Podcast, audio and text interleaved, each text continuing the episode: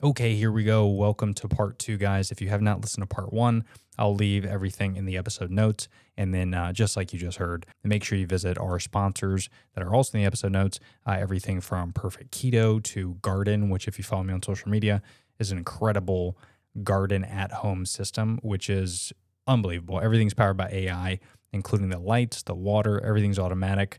If you don't have a green thumb, this thing's for you. And that brand in particular is given $100 off if you listen to the podcast. So check that link below. Uh, and you'll find that in the sponsors section of the episode notes. But without further ado, let's hop into part two of this incredible podcast with my buddy, Bobby Hicks. Like, I also think that, you, like, for me, I think the thing that separates a lot of like I think there's a certain point, there's a plateau that you kind of hit as well, right? Where sure. it's like you will create, create, create, and you'll hit a certain point where there's only so much that you can physically do, right? Mm. And then there will be a certain point where it's like if you are able to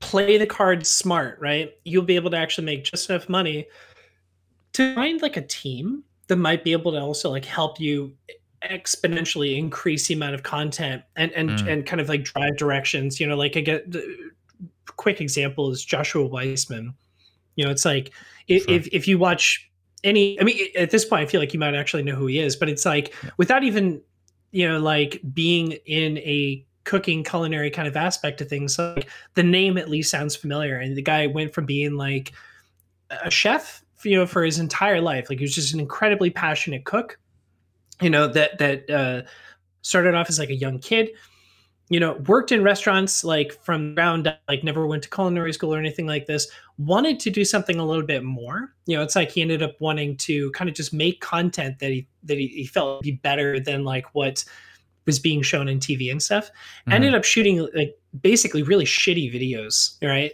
But they had value and he did it to a point of time where you know it's like he had a good idea he executed this idea for this video he got to a certain point got his chops and then that video took off went viral. He was making like $30000 a month you know just of like the account the, the virality that his his uh, like account was getting.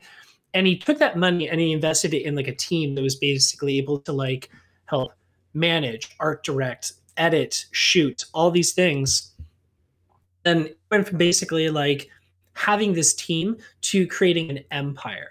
And mm. so now it's like you think of like Babish, you think of Joshua Weissman, you know, it's like Peter McKinnon, you know, it's like these these creatives that are just like huge. You know, they have teams that are behind them. And it's like that's where I've never managed to get. That's something that that's where like I would like to get. And and yeah. you know, obviously it, it's tougher, I think, for maybe both of us because we're both in in in Florida. You're in, you're in Tampa. I'm in South Florida. Yeah, it's not exactly like the most.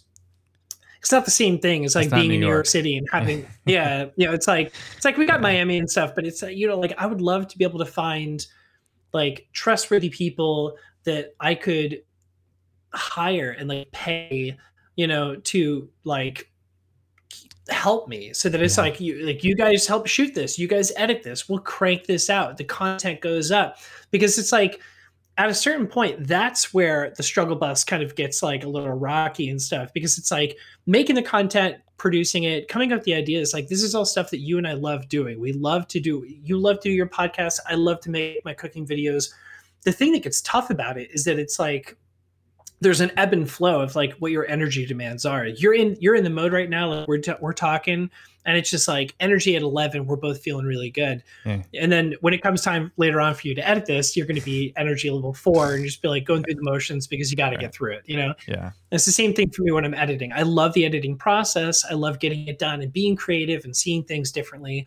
But it is one of those things where it's like if I had a team to help then right. all of a sudden it's just like you were able to not only tap into that audience more regularly but For these sure. other people might actually have ideas that that are more up to date more more forward thinking like they might be able to see something and do like the shorter form content and That's bust right. out a ton of that stuff that like i wouldn't necessarily do or think of yeah and know. you know i even i even play that's such a great point because i played around with uh, this company called blank slate which is a really cool short form uh, they essentially just create whether it's horizontal or vertical uh, short form content. but everything's done through uh, a shared drive, and they pay for the month, or you pay for the month rather, and then you get two to four clips depending on what you're looking for. So what I wanted to do is back catalog all my pod because I think this will be probably be episode like one 199 or maybe 200. So that's awesome. yeah, sick, right? So I was like, fuck, I have so much content out there, but I don't want to sift through everything because I also want to do the podcast. Plus, I want to like create content and I got the meet cute thing. So I'm like, I'm not going to go back and watch hours and hours. So I send them all these videos and I'm like, I want 10 clips of each of these. And it was a pretty hefty price. I mean, it broke down to like 30 bucks a video. But what, what I found out was now I have a year of vertical clips that I could just put on YouTube Shorts and schedule the post. So I scheduled out like four months of shorts. So now I'm not posting anything on on YouTube Shorts. I'm I'm doing occasional TikToks and Instagram Reels, but now I can actually take a lot of that time that I, it would have taken me to do that stuff, and now I can invest into. I could reallocate that time into actually podcasting or creating content. Yeah. So I could the I see what you're saying with like just having people around you that could do that whether you're paying them or you're collaborating or doing something, you're trading services, like whatever you could do, if you could surround yourself with those people, it just makes your time because that that is the one thing I notice about being a creator is time to me is more important than the project because I could spend X amount of time on a project and the more time I spend on it, it doesn't necessarily it's going to be better, especially nowadays because I I, yeah. I found myself being so picky right? Whether it's a podcast or just the UGC stuff, and just creating the content, being like, doing my own revisions. And I'm like, I, go, I need to make this perfect. But then I realized, oh, fuck, I spent five hours on one project. I could have done five other projects and make more money.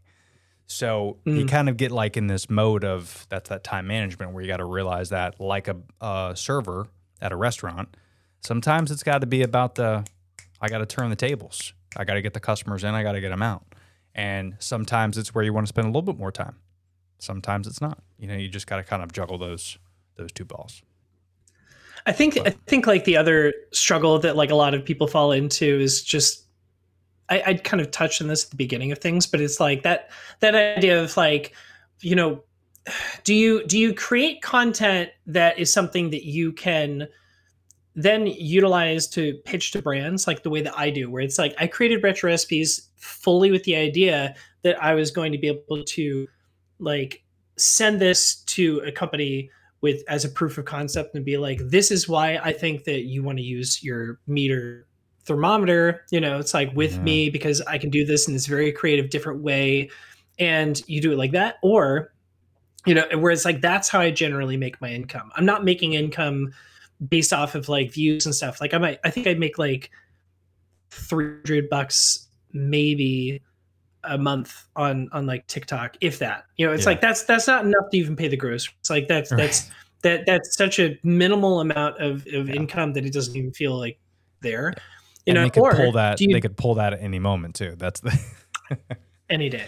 You know, or do you take the approach where it's like you are in the you kind of things where like you're just trying to get duration of time views and things like this and so sometimes it's just absurd sensationalism and I think that like this is where the road is also getting like the picture is getting a little blurry because mm-hmm. it's like at the end of the day, like you you generally see people struggling with this and they kind of create like this weird bastardized version of the two things where it's just mm-hmm. like they make something that is absurd that you want to watch because it's just so dumb right. or it's so unbelievable or anything like this. And then they hold up their hand to like money please you know and it's just like that's like I think yeah. we're at this weird place right now where it's just like, how do you? I don't know. It's so it's so tricky because it's like as I'm even saying it, it's like it's kind of like this weird loop because it's like there is no answer. How do you create right. meaningful content that's engaging enough that people want to watch it for yeah. You know for what your niche is? Because for cooking, it's like I feel like I'm I'm in a better position than most. Where it's like cooking, I feel like is a universal interest. Mm-hmm. You know, I made the example recently that it's like you could be like a teenager in India that happens to you know pop on TikTok and see one of my videos and even though you have no idea what might be going on or have no cultural reference relationship to what I'm doing you still might at least be able to enjoy this like me yeah. making a silly thing but at the same time appreciate it if I add like an ad in there that's that's that's interesting or or fun to watch or something like this. Yeah. But it's, It's like relatable. you know, it's relatable for sure. yeah. Yeah. But it's like if you are, you know, let's say a skateboarder that has hundreds and thousands of people that like follow your account because you're a really good skateboarder, Mm. you know, um I don't I mean maybe it's not even like the best example because I'm sure they do get sponsorships and stuff like that with like skateboarding companies or shoe companies, but it's Yeah. but it's like you know what I'm kind of getting at is it's just Yeah, like a certain well, it's- where it's like you could have millions of views on that, but it's like that right. might not pay you a cent. Yeah, and it's it's the community aspect as well. You know, one thing I noticed with your channel is, uh, at least I do, because I watch every single video and, and try to share as much as I can, is because I not only do I enjoy it, but I feel like I'm a part of the community now, right? Like you're you're in a an interesting, um, relatable topic, like you said, cooking, but it's also very niche as well because from what I know, there's not really anybody doing it. So when you're watching it, yeah, when you're watching it, especially not like you do it because it's very unique and it's you. Um, and you fucking laugh every time. I laugh every time you do it. It's the cutest thing ever. And I don't know if you're trying to do it, but that's like your thing. No, I like it- just that's that's my thing. I just I I nervous laugh, I happy laugh. I you know it's, it's, like It's great. I feel like, and I just laugh at the absurdity of these videos because it's like you know that they're not going to be good, and then when I find out that it isn't bad, I'm like, "Ugh, this is insane. and I wait for the reaction because the reaction to me is the best part, you know, and I think that's what's captivating about your niche is unlike a lot of other things like this podcast, there's so many great nuggets in here and it's what we're going on an hour and fucking something minutes, not surprisingly. Uh, an hour and 15 minutes. But there's so many great nuggets in here, but there's no like we don't know what the climax is going to be, right? We don't know the Mhm. ending. And what's sexy about your videos, I feel like, and tell me if I'm wrong, is the ending of the video. You don't even know what it is, but your audience is sharing the same passion you do, even though it's not live. But they're waiting for the reaction as you are. You don't know if you're going to like this meal. You don't know if it's going to taste good or if it's going to taste bad or what it's going to look like. Is it going to be good? And that's what the audience is like on the edge of their seat, just fucking. What's his face gonna fucking? Is he gonna? Is he gonna Yeah. cringe? Like what? Like that's the that's what's captivating about that type of content. And I feel like we, if we're not consuming a video like yours, we're looking for that quick hit of heroin that we get a lot of, which is like we get we get the hook. We watch the hook of like some dude doing some stupid video, and it's that first three second. He's like, "All right, guys, I'm at the edge of the cliff. You won't believe what's gonna happen." And you're like, I kind of want to see if this guy dies or not. Like, you know what I mean? Like, so it's that first interaction, that three seconds, and then we're waiting for the end. Versus like yours, it's just a minute or two minutes, but it, it's a little bit more entertaining. And I feel like there's only two spectrums. It's like there's entertaining, educational, motivational content that we want to watch the whole thing of. And there's the stupid three second hook that you get me in, and the video itself is only seven seconds. You know? Yeah. And that's what's getting the most views. Like I realized that in my content where I had like this guy on that's a, a psychiatrist that we were just talking, uh, Danny Lagar, and he's given this unbelievable, like gnarly educational content to me. Like we're talking about married life and words and but it was a clip from it and he talks about, you know, hey Tony, you're a great guy, but if you're mad at me, I don't give a shit because I don't know you. But if my wife is mad at me, I want to do everything I can to make that better. And I kind of never thought of it like that because obviously the people we surround ourselves with, we want to do whatever we can for them. But when you start having a perception like that, like I'm thinking, dude, this is going to go like this is going to have hundreds of thousands of views because that whole clip, that whole podcast was great, but that whole clip was fantastic. It got like, I don't know, a couple thousand. And then I posted a sauna video of me in the sauna. That thing has a half a million views. And I'm like, what the fuck? It's a short video. And I'm like, this is where I get confused because I'm spending so much time on this, creating this content, what I think is good. But again, then I found myself what we talked about earlier, which is I need to, you can't think about what the audience wants. You just have to do what you like to do and you have to put out the content and you can't think about how people are going to react because it doesn't matter if it goes viral or not. You know, you can't always think about the micro. You got to think about the macro in the long term part of it. I think the thing that's difficult also about what you do in particular with the podcasting is that it's like, and, and this is not just for you, this is for like anybody that has like podcast based content, you know, especially when they have like visual elements in there, you know, is it, I've kind of come to find that it's like, almost always if they're taking the time to make like a short video that they're sharing on on Instagram or TikTok or something like this, it's going to be incredibly valuable content, right? Mm. But it, it's one of those things where because it's just a person talking to you, you're not having kind of like visual differentiation, you're not having clips of other things and kind of making it more cinematic. Mhm. Our brains naturally find it more difficult to just focus on that because again that that three three second attention span thing.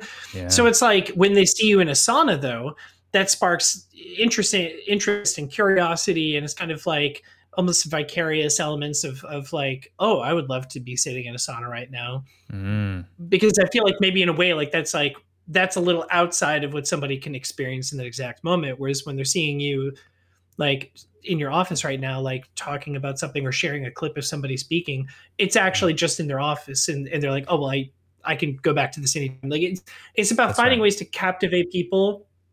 And again, it's so tough because it's like I could be doing the same thing in my kitchen, like setting fires or things like this to get like to get like that eye popping kind of like you know oh I got to see this or the way that people edit things where it's like Yeah.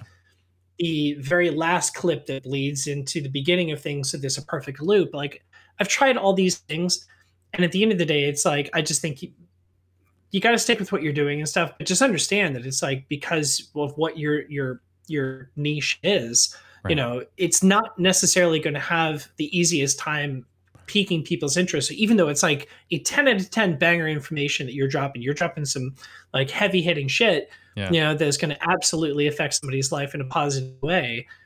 Visually, maybe it needs to have I mean, like I've seen people do this where they literally just take stock image photos and they just Like, like yeah. paste it on there. It has nothing to do with anything. Right. Nothing to do with it. It could be somebody like flying a kite and they're talking about like setting fires, but it's one of those things mm. where i- i- if You you are providing captivate. Yeah. if you're providing stimuli, then Sure. that's actually going to like periodically shift someone's perception of what's happening, and they're going to retain it. There's there's an entire like science and sub- subconscious like kind of art to getting people to listen to what you're saying on on a platform, especially these days. Yeah. But it's like maybe maybe try that out one day. Maybe just like take a banger clip of like but somebody's talking about that you want to share that's 20 30 seconds long and then take the visual and then just just or take take the like their their audio and then slap it behind a bunch of random images that pop up after they start talking and just see if that increases the views Yeah. See, you know, because I mean, think think of you know, you know, great example, great example. Okay, this is a perfect example actually. I'm so excited. We're I, I because I mean, like, just take a minute and think about it. It's the same idea as like the spinning the plate thing, right? It's like when it when it hits, it's just so good. Yeah. Okay, think about. I'm gonna put a little bow in this. Okay, so the reason. All right, so let me think of how I can say this in a, in a nice, concise way. So, good copy, you know. But like, I think the reason why it's so difficult for people to actually pay attention to things is the same science that is behind why medication commercials, you know, are so like formulaic the way they're designed. Okay. It's like you've got people that are advertising a medication for mesothelioma or whatever it might be. And those advertisements are never ever in any way related to what they're actually advertising. It's a it's a guy going Mm. bowling when he's when it's about erectile dysfunction medication. You know, it's a it's a it's a it's a woman picking up her kid when she's got shingles. You know, and it's a medication for this. There is there is an art to what they are doing. They are basically taking imagery that has nothing to do with it, but they're putting it there because it will get you through it, right? And so if you were to kind of maybe test this out Mm. and apply that same kind of concept where it's like let's say somebody's talking about this is a guaranteed way to lose 10 pounds right and then you just kind of like start adding stock image clips or, or video clips or whatever it might be stuff you've already you filmed yourself even you know of of things that just might be visually interesting doesn't have to be related to it at all it might actually get more engagement because it has Yeah. nothing to do with it but it's going to get people going through it and listening to it and yeah, i don't just know just good B-roll. Yeah, I love that idea.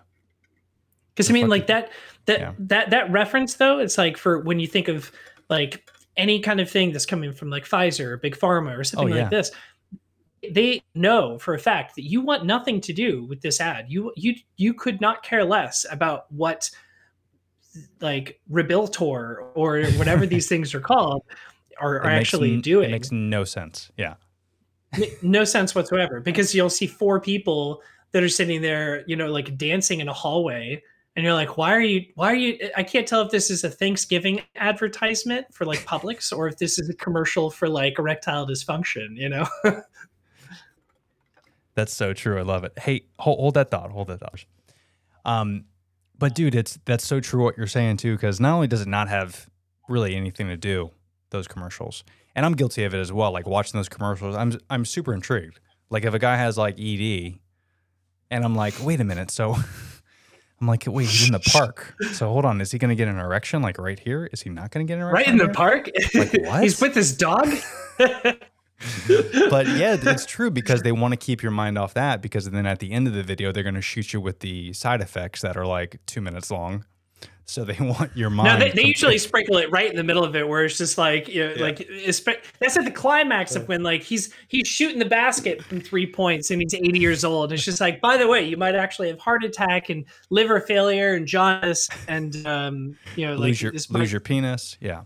Yeah, so um, like you're gonna lose a couple of toes. Yeah, it's so crazy. No, dude, that's so true. And yeah, I, I have uh, played around a little bit with that. I need to get back into that. It's just again, it's a lot of work, obviously, to do it's that. It's a lot but, of work. Yeah. But it's it might be worth it. And I think you know we go back to we've kind of circled around this a couple times, but if if you go back to enjoying it and enjoying the process, mm-hmm. I think that is the key because I, I do truly enjoy that because out of the whatever couple thousand views it gets doesn't matter to me when I have a few people reach out and say, "Yo, dude, I heard that podcast and." Man, I learned a lot. I was going a lot through with my wife, and it's just one person, yeah. two people. That's the type of shit that's like, ooh, that that's cool. That's what you don't get at a nine to five. You know, you talked about how before where sometimes yeah. yeah, right. Like sometimes you wish you might have a nine to five paycheck. I don't get the praise that I did when I worked at Monster. I don't get the praise I could do now. And it's not like I'm fame motivated. Um, it's just the praise praises in like you're putting out good stuff, dude. Like I worked almost a decade at Monster, got promoted three times, made six figures, and I didn't get a pat on the back. I didn't get a trophy. Mm-hmm. I didn't get again, not that I I was looking for that, but it just goes to show you that corporations, you're a number. It's just a fact. No matter what company you're in, look at what's happening with the tech world. Google laid off, I don't know what it was, 10,000 people. Amazon's laying people off. Obviously, Elon went in and cleaned out Twitter. Like five years ago, if you told people, oh, dude, I work at Google, I work at Amazon, like I'm job security, I'm good. And then you got laid off for no reason. You know, they're only laying yeah. people off just because we don't know what the economy's going to do. So it's like, what is secure? Well, all I know is I don't know what's secure and what's not because I've been laid off from corporate jobs and I've quit corporate jobs, but I'm not going to fire myself. Yeah, right? I, I will say that like there is like there is something to be said though about like I, I, and, and again like this is not for everyone this is this is 100% something i would like to preface that it's like yeah sure. you and i even had this conversation and it's like i even said to you this is not for everyone i feel like you can do this because you and i have a very similar tendency where if our back is uh, against the wall, it's like we perform better. You know, mm-hmm. I've known you long enough that it's like I understand that this is how you are. This is how we were yeah. in high school, and it's one of those things where it's like if you are. I mean, like that's one of the biggest motivators for me is that it's like because I know I don't have necessarily something coming in for uh X period of time. You know, right. it's like I know that I need to like make that up in some capacity, whether it's you know creating a long-term co- uh, contract with the company or just more more uh, relationships with fans or mm. just in that case like just just finding other like monetizing ways to be able to make something come out of it or just create more content. But it's like whatever it might be it's like you have to find you have to find something like to do really well in this. You have to be absolutely focused. Like you have to have a lot of organization and drive. Like you have to you have to you cannot have you cannot do this if you need to have somebody like micromanage you and tell you, okay, it's right. three o'clock, you should be doing this. Like you need yeah. to be waking up every single day and just know that this is the kind of shit that you want to do, right, and then make the most of that. Because uh, you know, it's like if you can't, then you may as well stick with the nine to five because like you have to have order in that sense. You have to have somebody threatening you. Well, you're not here, you're fired. You're right. But it's like for us, yeah. for us, it's like you know, if if you know how to to get through a day and be productive and do tasks on your own, Mm. which sounds kind of simple enough, but it's like you know, doing it every single day, and I mean every day. Like there, you know, Yeah. Saturdays. Sundays, I just filmed stuff before we were doing this. Like I'm Yeah. working for a company right now. It's Sunday. Yeah. you know, Yeah. it's like tomorrow. It does. It, it, it doesn't change. There are no real days off. You just get to choose which 15 hours of the day you get to work. right. And I mean, Keiko and you are, are lucky because you're both creatives and you both have been doing this for a long time. But it's it's even more funny to me that uh, now that I'm doing this full time, Brenda, even just now, you know, I was before I started, I'm like, hey, I'm gonna do a podcast with uh, Bobby. She says hi, by the way, and um, Hey. she's like, but it's Sunday, and I go, so. She's like, I mean, are are like you edited because I edited some shit earlier today. She's like, but you spent most of the day. I was like, yeah, that's what it is. Because, you know, she's so used to Monday through Friday, eight to five. Yeah. Like she clocks out. And then at 501, if she gets an email, she says, fuck you. And as she should, right? Because the company's only paying you for that time. But it's it's hard the mentality that um, you know, there, there's two types of mentalities when it comes to that. And Brenda and I are very different when it comes to that. And it's hard for her to kind of comprehend it, but I've been doing it my whole life. Even when I was at my other jobs, she would always bust my chops, right? Because she's like, You're off work. What I are you doing? way. Yeah. So it's like, it, it's not like it's, I don't know. It's not like we started doing this and then we're like, we need to, we need to work seven days. We need to work 15 hour day. I think we just have always been like this and the creator world kind of found us, you know, like, That's actually a really solid way to put it. Because even when I was in New York, it's like I was, you know, like I didn't have to work three jobs at a Mm. time, but I was working three jobs at a time because I, you know, like I wanted the opportunity to work at another place, to learn from these other people. And every job I was doing was different because it was giving me more like uh, experience and opportunity to grow and do something different later on that's right. it's like I feel like you and I have always had like a I feel like actually most of the people that we went to high school with, especially that we still keep in touch with, like Have are that. just all we just all have that thing. You know, it's like Yeah. we're all very much related in the sense of like we will put in like way more effort than another person would have yeah. and like we like we we are the anti millennial personality types where it's like we Oh, I don't I don't sure. expect anybody to give me shit, you know. Yeah. And it's like I will put in 50% more work on top of the 100% that I'm already doing over somebody else would have done.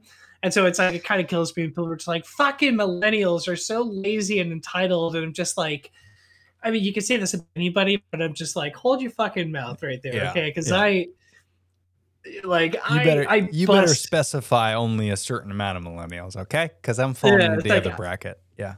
It's like I am not sleeping because I have things that I'm doing right now. You know? That is that is true, bro. Yeah, because we we do kind of fall into that. Because every time someone asks me if I'm a millennial, I'm like, yeah, because I'm always hesitant because they're always gonna say, "Oh, you fucking people are lazy," and I'm like, "You don't you don't know what I do on a daily basis, bro. Like I'm you don't know. yeah, bro. Like I'm a baby boomer at heart. Like I'm fucking I am not a millennial. But yeah, dude, it's uh it does take a lot of work ethic and um yeah, man, I'm I'm excited for it. I admire uh everything that you've gone through and I continue to uh tell this to you just because I think you're so great at it. But yeah, it's just the it's the beginning for you, man. And I'm stoked for retro recipes and it's it's such a cool concept, man. And um it it looks like things are going great. I mean, I, I assume I see a couple brand deals you're doing here and there, but like in terms of the meat and potatoes of it, do you have any like goals for it? Any any upcoming projects that you're excited about? Like what's what's going on with it? So If I you uh, can share, you know, I don't, you know. yeah, yeah, yeah. Yeah. Um, I mean, I can, I can, I can share even like general things and stuff. But I think one of the big differences that I wanted to do going into this year. So last year, for anybody again that's listening, like I started Retro Recipes um, around Easter of 2021. Um, the video production was a lot less frequent, and it wasn't until last year around this time that I decided to kind of go into TikTok and then doing that I, I started to get like the niche and the recognition that I, I i never got on instagram and so the visibility increased and i was like okay let's let's evolve this, let's make more. And so I, I started producing hundreds and hundreds of videos. And they, you know, like everything that I do has kind of like a different theme. I want Retro Recipes Kitchen to almost feel like its own network station, right? So you've got, I've got basically at this point like five or six totally different series. Um, you know, I mean, like mystery meals. I've got my retro recipe videos that are like filmed and they look old and sound old. You know, I've got the Bring It Back or Say in the Past series, which is kind of like faster and more informal, and a bunch of others that that I've done. The award-winning recipe series. Like each of these have like a very different, special kind of like twist to it mm. that I, I think my audience kind of like gravitates towards some more than others and so it makes it fun because it's something for everyone. And one of the things that i've been doing is like because i built out so much variety i made it so that it was really easy for brands to kind of slip in places and stuff and their little home of like how they would like to promote and advertise you know? Yeah. And last year i did a lot of kind of just like one-off campaigns you know and for people that don't really know a one-off is basically like let's say um, you know, an uh, like an a frying pan company, right? The say right. like Made In, right? Mm-hmm. Made In reaches out and stuff and just like, hey, we'd like to do a partnership with you. Um, we'll send you product and this is our scope of work. Here's your budget. And then they do one post and then you, they're done. Like they, they might not talk to you again for the rest of the year. Yeah. You know, what I've been trying to do is is make more of a focus this year where uh, I'm, I'm doing long-term collaborative efforts. So i'm actually reaching out to brands with a full pitch deck that is dedicated to just them. And you know mm. it's the whole idea of just like this is what i would be offering for 12 months of service with these very specific things in mind. Um, this is my normal rate. This is what the full year would be. This is what a six month contract would look like. And then kind of more importantly explaining the the, the reasoning. You know, it's like there's an entire section based on actual statistics that show the difference between. Yeah, I mean, it takes literally like somebody five to seven times uh, to see a brand before they actually recognize it as a thing. You know, this is one of the right. reasons why Coca-Cola and, and like you know uh, Pepsi and like all these other brands, they might release like the exact same. Think of think of the insurance commercials that you see, and they release the one commercial constantly. Yeah. You know, on on Hulu or on TV or whatever it might be, and you see this one advertisement a hundred times in a year, right? But after about a week, you know the jingle, you know right. exactly what they're going to say, and then the next time they come up with a commercial, you know it's going to be somewhat similar, and it's like that recognition is is imprinted in your brain, and that's why like they spend maybe a million dollars not to film it, but to kind of play it over and over and over because the brand recognition is the most important part. Yeah. yeah. So I try to impart this in my pitches to brands as well. I'm like, look, we could do a single one off where it's going to be this much money, but I am trying to push for more of a long term thing because I think the brand recognition is going to be more beneficial for you. Because at the end of the day, it's like, especially if it's like a smaller company, like mm. it's not going to benefit them at all to work with you or me or anybody else if you're only going to show it one time to your audience. They're going to be paying out X amount of money for something that that just statistically will not perform in their favor. It could be the best product in history, but it won't won't really matter because people aren't going to trust it. They're not going to recognize it unless they've heard it from a couple of other sources, right? Yeah. So one of the things I'm doing this year is kind of making it more of a point to focus on long term contracts. Mm. And so I've been putting together a lot of pitch decks, having a lot of call, uh, calls and emails and video chats with companies uh, to kind of like work on that. So the Q1 is basically setting up two, three, and four so that I can work on fewer projects and have the same, if not more, income, you know? Nice. Um, nice. And so it's not like it's necessarily less work, but it's kind of one of those things where it's like I don't have to stress about not knowing what August might look like, you know. Right, Whereas, right. you know, the, anything that's extra is just kind of extra, you know. Yeah, well, and also too, I mean, it's mental health, right? Like you've been you've been doing this for yeah. long enough to where you're you're smart enough to know, shit, man, if I don't fucking do X, Y, Z, there's going to be a lot of stress that trickles down to that. And I think that's another thing where it comes down to the planning and the due diligence that you are taking about figuring out a proactive way to make those long term partnerships because you know that, yeah, you're going to put in more work, but it's more work with less companies, which means if I could supplement that same income and do not less work, but less juggling, less plates in the air, as we're talking about. It's almost like the same amount of work. You know, it's like it's almost like it'd be the exact same amount that I would normally right. be doing, but but it is like in this case, it's just actually going to be benefiting the company more. And then I'd say like the other thing that I'm trying to do more is I've been really enjoy- kind of like how you were talking about like uh, podcast coaching. You know, mm-hmm. it's like I've actually been really enjoying helping out some of my friends that have like these larger platforms, but you know they they never did this kind of stuff before, and so I've I've really been enjoying actually being able to like help and kind of coach people to understand the same way that we're talking about right now. It's like how they could be becoming more successful almost overnight and it's like most of the people i'm you know like helping out and stuff you know it's like bro i was going I to like one fucking, or two i was going to call you after this and oh, tell oh, yeah. you bro when you were telling me not only when we were just talking but when you were talking about earlier when you were helping a couple friends that weren't i was like you need to fucking charge and do this shit on the side. Like you need to be an influencer coach on the side. As if you don't have enough well, going on but it's like it, it's it's so, kind of fun because it's yeah, it's kind of fun because it's one of those things where it's like ultimately the, the idea and the goal because I do enjoy it. I I I genuinely like helping people and it's going to require a little bit of like finagling. Like for example, like one of my friends, you know, he's got a, a very successful channel. Um, and I, I wrote to him and I was like, look, do me a favor. I was like, because he's he's always coming with questions and stuff, and I'm helping him out with all this and, and trying to help him get his first contract negotiated. And I was like, why don't you do this? Make me a Bobby at your website email. Mm-hmm. We'll find a way to link that to mine. And so that way, when a brand is coming to you or like they're pitching something to you, you can say, send it to at, you know, like Bobby at such and such or info at such and such, which links to me. Yeah. And then I can get that reply back appropriately and stuff, set up the communication stuff. Because then there's an element of professionalism that goes into that as well. Whereas, like, sure. like you got to partner. And it, bring it, yeah like a partner or yeah. like a like an agency because you know for example like the difference between what i'm doing right now for my friend that like my agency used to do for me when i was with them mm-hmm.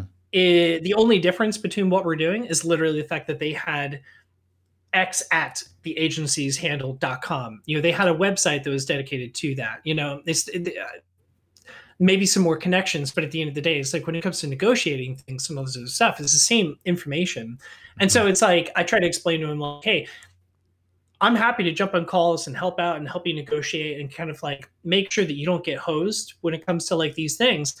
But uh, you know, it's like I think it's gonna look a lot better if it's not like you know my personal email at gmail.com being yeah. like thrown in the thread there you know it's like a brand is going to be less interested or less less uh, appreciative and so yeah. like that's something that we're going to be working on but eventually who knows? Maybe I might start up my own kind of uh, you know agency of sorts and then kind of find a way to make commission through that because I feel I enjoy it and and at the end of the day it's just making connections and just kind of establishing relationships with these brands and these these these people and then being able to share that with others because I already got him you know immediately after like we did these couple of things got him got him a job.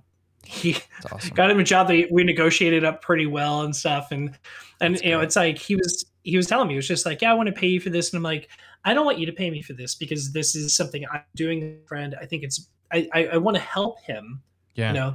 But it's one of those things where i was like this we didn't do anything special. It's like if i were to jump on a call and like help like negotiate things personally or like if i was to work in a capacity where it's like i'm there as your voice to kind of make sure, then I was like, then I'll, I'll take a percentage of, of whatever we kind of get out at the end. But right. I know too many people that like, you know, work as agents and they make money doing this kind of stuff, and they just take two percent when they they really didn't shouldn't. You know, yeah. they didn't do shit. You know, yeah. and it's like you know, my, my friend did all the work, and so. Well, but yeah, that, that that'd be a future. Yeah, dude. And it, again, it's just such a cool because uh, you could pivot a lot of different ways, right? You could uh, do it with mm-hmm. creators, you could do it with um, actors. I mean, you, there's so many things that you can go, and, and you have experience in a lot of stuff. So I think it'll be very beneficial. And it's a it's a huge value because a lot of people don't know where to start. You know, a lot of people got the mm-hmm. talent, but don't know really where to start. So, And I've learned so much just going through this process, you know, as it is. And then that's kind of why I wanted to dip more into podcasting is because a lot of people were asking, I was like, you know, what, I just fucking, I just like doing it. I like talking about it. So why not try to get paid for it? And I was like, what's the end game? The end game for me, like during the pandemic, I wanted to start this podcast studio. Um, but you know, rent right now is just way too expensive. But I essentially kind of wanted to make this space where you can have three rooms, four rooms maybe. And I even started looking at space earlier this year.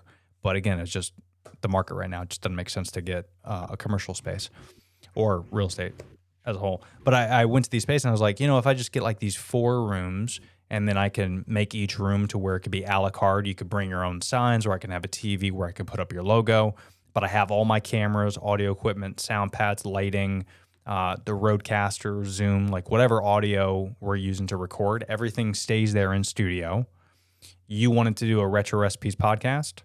You, let's say you and Keiko show up. You show up, you pay 150, 200 bucks per hour. You record your podcast there. I have all the equipment for you. You don't bring anything. And then when you leave, I edit the podcast for you. And that's an additional fee as well.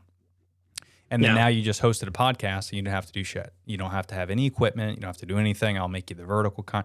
And I was like, dude, I want to do that because I looked around and there's a lot of places that you can rent space, but there's no actual studios where has everything and also gives you the uh, the service. And I'm just like, how can I get there? Well, I got to build up a, a portfolio. I got to build up some clients. I got to get, I got to see if this is worth it locally. And that's where I'm like, all right, let me do the podcast coaching first. Let me build up like, you know, dozens and dozens of people that use my service that really like it. And then what if I told those people, hey, if I had a studio, is this something that's interesting to you? Would you do it? And then if I could spend a couple years building up that portfolio of those folks, then maybe I can dip into that world. And I feel like that's what you can be doing, and that's part of what you are doing now. Is like you're talking to these influencers and and people that want to grow, but then you're like build it up, and then if yeah. it's got some juice, you start your own agency, and boom, now you already have some clients on the back end. I I think like the one thing that I would add to that is is kind of trying to think in a more globalized sense of things where it's like mm-hmm. the fortunate thing about like what I would be doing in the services that I provide is that I can do this remotely anywhere, right?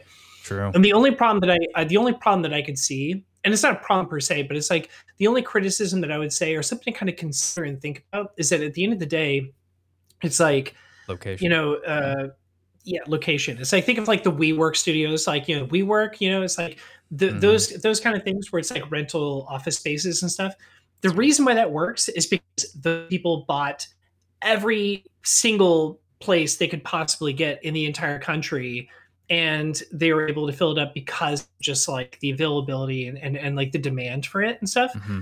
it started off in in major kind of key hubs the same reason why like you might see like you know expansion of like restaurants or things like this after a certain point right. and you know even though i don't know personally right how the market would look in Tampa or something else, you know, or even let's say like Miami, you know, but it's those things where I think that if you were to find a way to even like let's say rent a space or or have a property in a, in a location that is more Geared centered around yeah. yeah exactly like at least like where there might be like some kind of more of a metropolitan drive mm-hmm. like I mean, Tampa's not like a tiny city, but it's one of those things where it's like, is it a podcasting center? Is there yeah. a convention center? You know, it's like, are there like, and that that's where I kind of get into where it's just like, if you're going to be investing money and allocating funds into this, it's not that it's not a bad idea. It's a brilliant idea. I love the idea of creating a communal space that people can rent out, and it, and it's not like a new idea either. It's like people have done this with music studios and things but it does have a very specific yeah. thing. Photography yeah. you know but it, but it is one of those things where it's like you know keiko and i we had a studio in brooklyn and i can say for i can say for sure right now it's like it is not simple to run. It's not yeah. easy to run but you got to be there. we made it work. You, you got to be there. You have somebody you can hire but it's one of those things where you have to have the location being mm a, yeah. a, first and foremost thing. And so it's like I love the idea, but it's like there's got to be a way though where you can still provide a similar service, you know, um, without necessarily having a, a the space. Because I'm just trying to I'm just trying to think of like 10 years down the road, five years down the road. You know, it's just like in five years, the medium that we're seeing right now that you and I are doing is not going to be the same. We five years ago, we would not have been doing a video chat like this in the same way that we're doing it right now. In five years from now, it's going to be totally different. In 10 years, it's going to be totally different. And it's like, I try to, everything that I do, I try to think of like that ski approach where it's like skate where the puck is going. Mm. Right. And so that's why it's like, I, like, there's a lot of isolated time in my office. I might be like sitting, I'll be burned out from editing, and I'll take a step back and be like, how can I do this a little differently? What am I going to be doing two years from now that I'm not doing right now? Or what could I be doing? And so, those are the little things that like I'd also suggest to anybody else where it's just like if you've got 30 minutes in your day before you have to cook a meal or before you have to be with your family or before you have to work or something mm. like this take 30 minutes to think about what you love doing whether it's creating or whether it's your work you know and and find ways to make that more efficient make it more enjoyable find like every day kind of like that that 1% better mentality It's like every single try to find something about it that you can be doing better, or or just find ways that you can slowly evolve and pivot. You know, um, because yeah. that that's that's going to be like where the advice kind of comes in. Because you know, I, again, like living in New York, you know, it's like every agency, every place had their own you know like square footage kind of like office that they would have everybody come in so if we if i had a meeting with my agents you know like i'd come into the office from brooklyn go into the city and do this stuff and sit down for 10 minutes just mm. for them to tell me something now you know it we're, we're entirely remote right. i could have a conversation with with somebody from fucking spain right now you know and yeah. and and it, it, it doesn't even phase but it's yeah. one of those things where like that wasn't a reality before the pandemic so, so try to think again, like yeah. five years down the line. Yeah, and that's the only reason I didn't pull the trigger on commercial because I even thought like, okay, so even you know down the road, what about? I even started going down this whirl, whirlwind of like, what if I rented an airstream and leased it and then gutted it out and made that like a studio, and then I would just drop that off at people's house and they would pay to rent the airstream and that would be the podcast or photography studio or something like that. And I was like, I started going back and then I'm like, all that sounds great, but at the end of the day, it's it's all virtual, like you said. I mean, it's people don't want physical anymore as much as they did. Like, you know, I I I talk to Brenda about this all the time because she's fully remote now, and they're not even talking about going into this into the space. But they did a survey with all the iHeart employees where she works, and they're like, "How many of you would want to come to the office once a week just for a meeting?" Not one person said they would go back. Yeah. So it's like, but again, like that's why I think it's yeah. You, but again, I think that's why it's also so important. Like when yeah. we're talking about kind of like pitching yourself to brands and stuff like this, right. we are now getting to this place we're boxing ourselves in tighter and tighter to like our own little circles. Mm. And so, you know, that's why I think it's so important that like I make it a point when I'm reaching out to somebody, even if it's a, they, an email and they come back, they're like, that sounds great. I still make it a point to say, let's jump on a call because right. I want them to physically see me. I want them to see my personality, to hear my voice, to understand that I'm a person because we need to be able to we we we have to at this point actually kind of fight to kind of keep mm. some of this like humanity in what it is we're doing and stuff because getting, like you said, like nobody wants to go into an right. office, nobody wants to be around other people, but we still long for that connection, even if we don't yeah. want to. We feel better when we've had it. For sure, no question. I mean, that's you know, and that's why with you, I like to call. I mean, I, there's a good cl- close group of friends that I call or FaceTime just randomly, or just you know make it a monthly thing. Which, by the way, we need to do it more. But it's like one of those things where I just can't handle this this society disconnecting more like every day it's it's whether it's the brands Happened I work overnight. with literally right like it just seemed like people just out of nowhere they're like, "Oh, there was a pandemic, so for the rest of my lives I'm going to stay disconnected and stay on my phone and and not talk to people." And then when I end up talking either to you or like my close friend, and I'm just like, "This is way better. This is way better than mm-hmm. being like at the house on the couch on my phone scrolling like a fucking maniac when I could just have this." And obviously, yeah. And obviously, it'd be better if it was like you and me in person, but it is something sure. to be said about the fact that it's like there is a way to kind of like like uh kind of get like what you need out of just a virtual right. like camera setup like this. Jump on a podcast, whether it's good or bad audio and stuff. Like totally. there, there's a, that's enough for I think for most people. Yeah. You know. Well, and what's even more fascinating about this medium is people don't understand. You know, we're going on almost two hours here talking.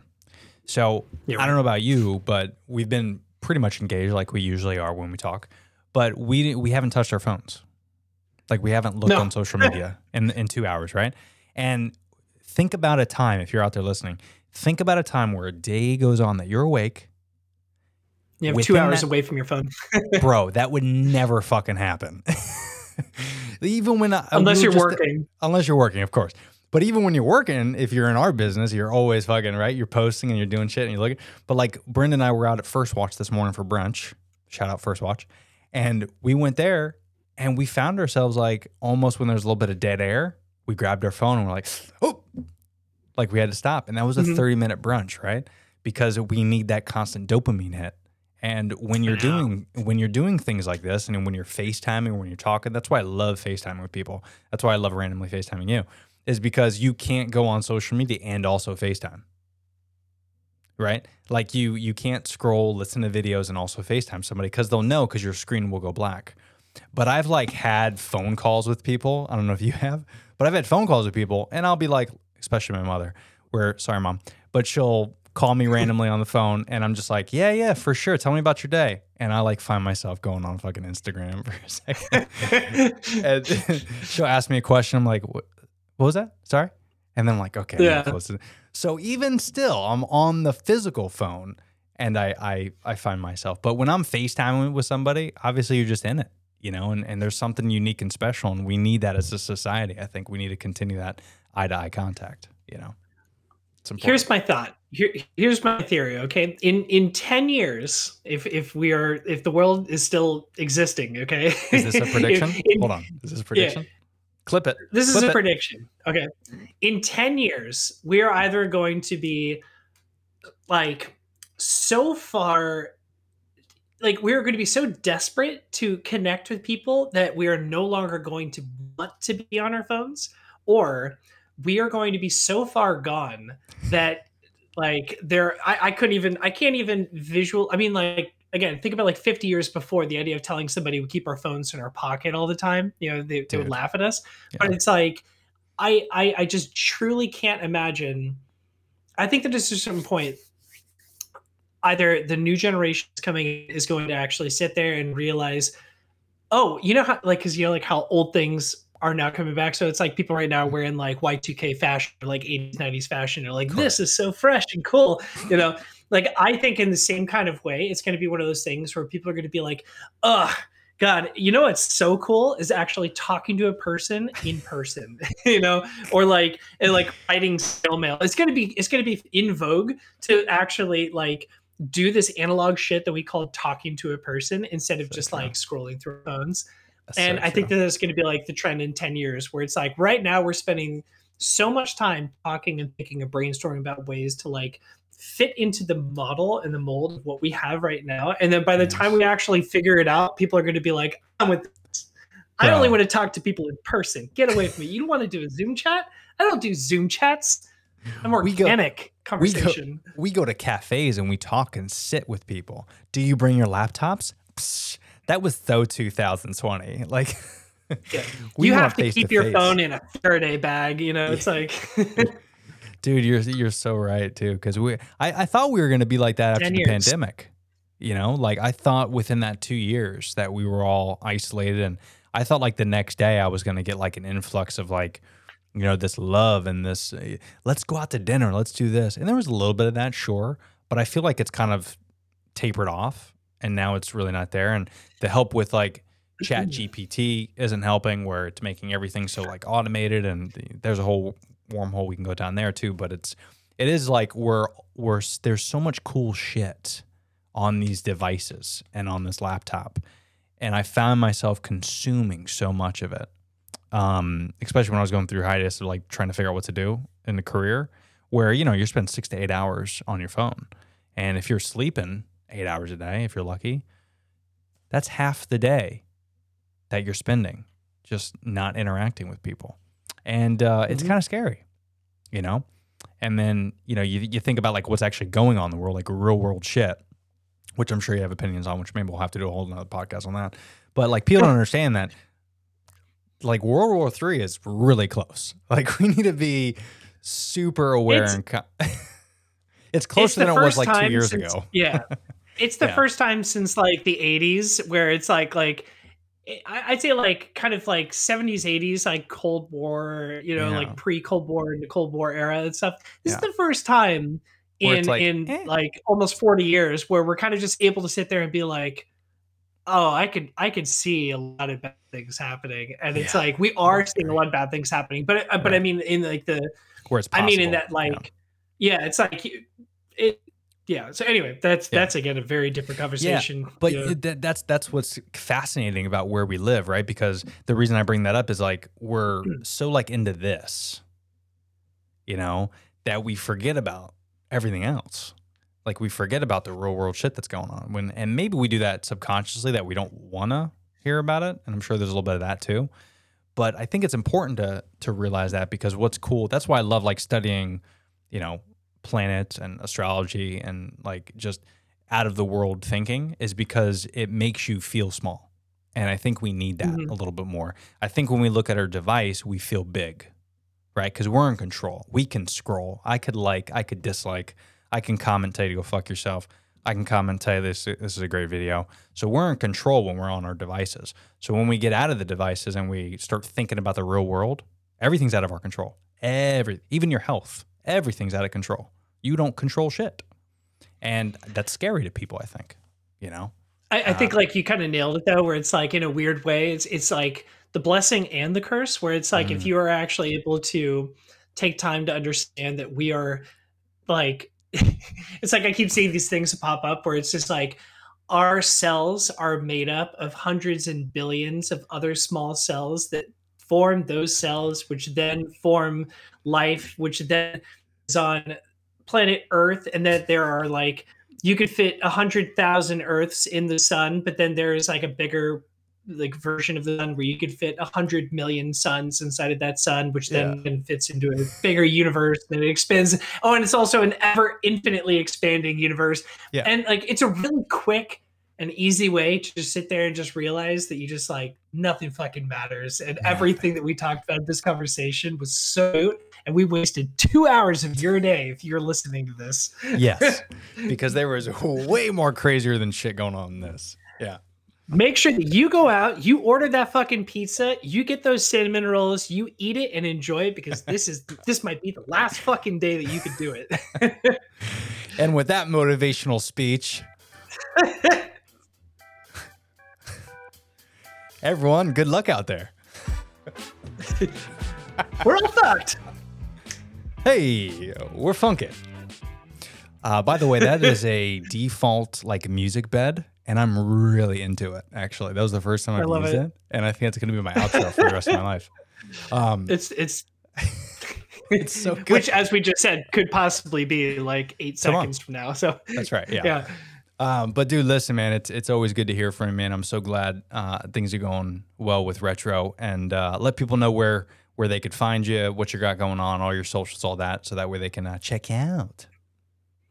So yeah, uh, as Tony mentioned at the beginning of this, you can actually find all the information in the show notes below. But uh, you can also find me on Instagram at fellow, um, or you can find me on TikTok at Retro Recipes Kitchen. Res- recipes with an S.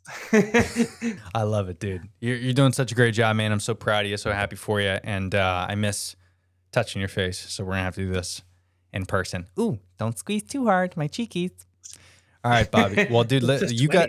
Yeah, I know, dude. Don't remind me. I'm gonna have to edit that out somehow. Just cut off for it. Um, and you only got like what 24 hours left of freedom. I mean, what, what do you got going on? Right? You got the place to yourself for like much. the next day. Yeah. I got it for about like 12 hours. Yeah, like Keiko Woo. gets back. I have to drive down to Miami. I'm going to pick her up with uh, her girlfriend. So she went to Argentina with around like seven in the morning, six, seven in the morning. And, uh, but honestly, I'm, I'm excited. I'm looking forward to it. I, I'm Yeah. useless when I'm by myself. Like I, I try to stay as productive as possible, but like my routine in my life is entirely disrupted when Keiko's out of town. So it's like I look forward to her getting When back. back, uh, yeah. Yeah. No, you guys are definitely yin and yang. Like, you know, just you by yourself, like I, I couldn't imagine. It's, you know, you need you need her. And she needs you. Yeah. Just like Brenda needs me She and I need me. her. It's, you know, perfect, perfect match for sure. But all right, dude. Well, hey, enjoy the next 12 hours of freedom, buddy. And um, I will talk to you after this, I'm sure. Talk to you later, brother. Later, buddy. Oh, hey there. First of all, thanks for making it to the end of this video. Not a lot of people do, according to the YouTube analytics, but I, I do want to say thanks for listening to this. There's some more episodes if you want to check those out, and they're all just as good. But if you haven't already, make sure you subscribe to the channel. Check out those timestamps below to reference uh, some of the topics I talked about, as well as some discount links to some of our sponsors and affiliates. But uh, thanks for listening to this episode, and um, we'll see you next time.